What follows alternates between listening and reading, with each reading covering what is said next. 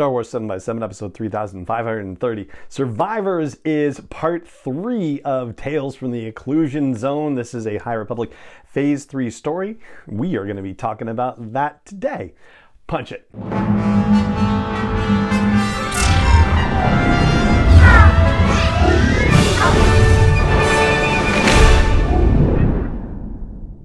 Rebel Rouser. I'm Allen Voivod, and this is Star Wars 7 by 7 your daily dose of Star Wars joy.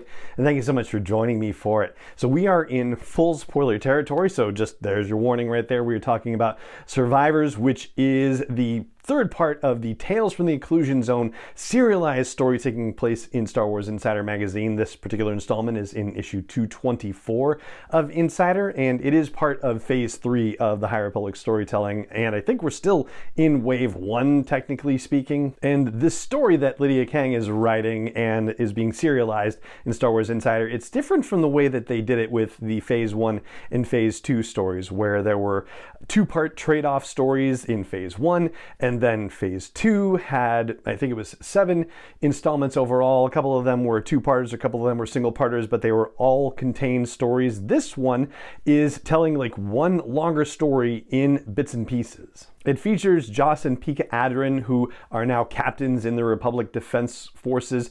They appeared in phase one of the High Republic short story storytelling, and now they're in this phase three part. The previous parts of the story had been that they were sent off on a special mission to investigate a distress call from a ship that looked like it was actually a Nihil ship, and it looked like it was outside of the storm wall, this crazy thing happening that is separating the rest of the galaxy from an area they call the occlusion zone, where the Nihil have free and complete reign, and this storm wall also disrupts any hyperspace travel as well. So it's just impossible to get in unless you have one of the path engines, the special hyperspace engines that the Nihil have. So Joss and Pika went to investigate, and things went badly, and they ended up on the other side of the storm wall in the occlusion zone. They were escaping from scav droids, landed on an asteroid, and then in that asteroid field, they found another Nihil ship, and it turned out that there seemed to be a couple of Nihil on it, and they you had the drop on them.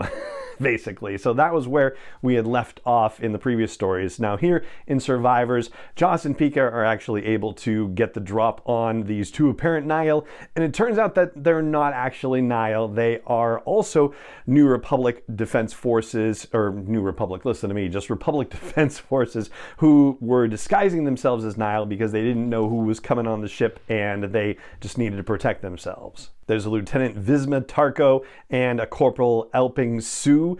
And Tarko is actually like a real hard case. It turns out that she has connections to you know, very prominent high ups on Arcanis or Arcana, Arcana, Arcania. I'm getting my Star Wars stuff and my Dune stuff mixed up. So yeah, so she's very serious, and apparently she's the one who actually killed all the dead Nihil that Joss and Pika find on that ship where they encounter Vima and El- Elping they had been on a transport ship, so they say, where the Nihil attacked it and they managed to escape. And then they got on, you know, stowed up away on another ship and got captured again and escaped again. And they've had a really bad time of things. Unfortunately, this Nihil ship doesn't have a path engine that works. So there's a little argument back and forth about whether it's safer to be on a Nihil ship so that way they're not detected, or if they're better off on the New Republic New Republic, there I did it again. On the Republic long beam that Joss and Pika are on, there's some little device that apparently transmits a signal that makes scav droids ignore ships. So they take that out of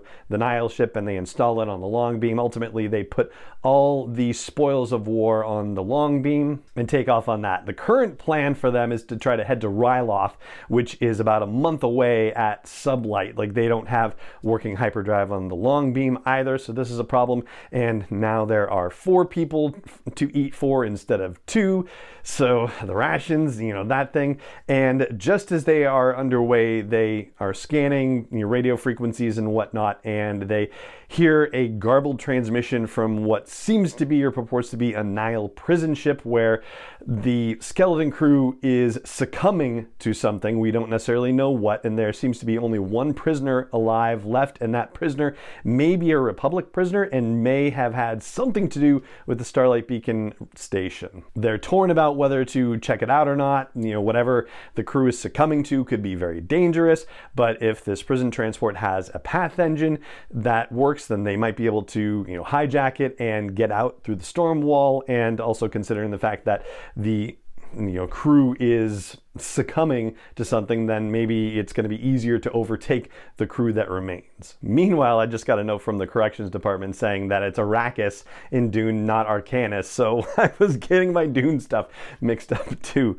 Anyway, so there's a vote between you know the four members of the Republic Defense Forces here to decide whether they're going to go for that prison transport or not. They make arguments, and Pika do, that turn Visma's opinion around. She was definitely not at all for it, and Elping is basically voting however she does because Elping is out of his depth. He's an ecologist. This is definitely not the kind of thing that he signed on for. And it's probably worth flagging that Joss and Pika are a couple, and Joss, the husband, Pika, the wife, Pika is pregnant, and yet she says that she wants to go on this mission to see what's up with the prison, the prison transport, but Joss decides decides that he's voting against it, even though he was initially coming up with scenarios where, yeah, we could pull this off. Like we have breathers and we have other protective equipment, we can do it. But the ending of the story is that he is going to vote against it. Well, he's outvoted three to one because everybody else wants to do it. But the cliffhanger of the story is like him saying, no, I can't vote for this, which is surprising. So, yeah, that's basically how the story ends. So, it is, in this particular case, kind of an in between story because, yes, they resolve the little bit of a cliffhanger from the end of the previous story, but then, you know, like not a heck of a lot happens other than some logistical stuff in this particular case and the setup for what's going to happen in the next action packed installment.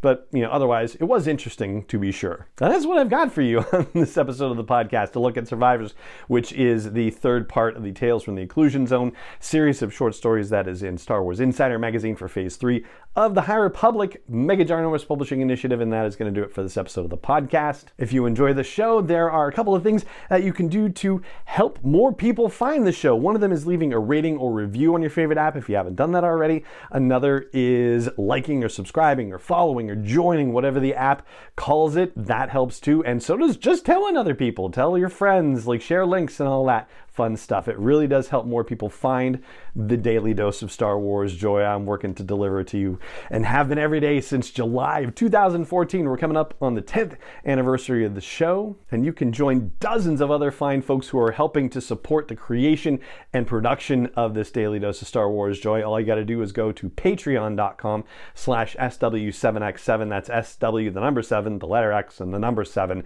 to find out more. And it just remains for me to say thank you so much for joining me for this episode of the podcast, as always, and may the force be with you, wherever in the world you may be. 7x7 is not endorsed or sponsored yet by Lucasfilm Limited, Disney, or 20th Century Fox, and is intended for entertainment and information purposes only. Star Wars, the Star Wars logo, all names and pictures of Star Wars characters, vehicles, and any other Star Wars related items are registered trademarks and or copyrights of Lucasfilm Limited, or their respective trademark and copyright holders. May the force be with them. All original content is copyright by Star Wars 7x7. We hope you love it.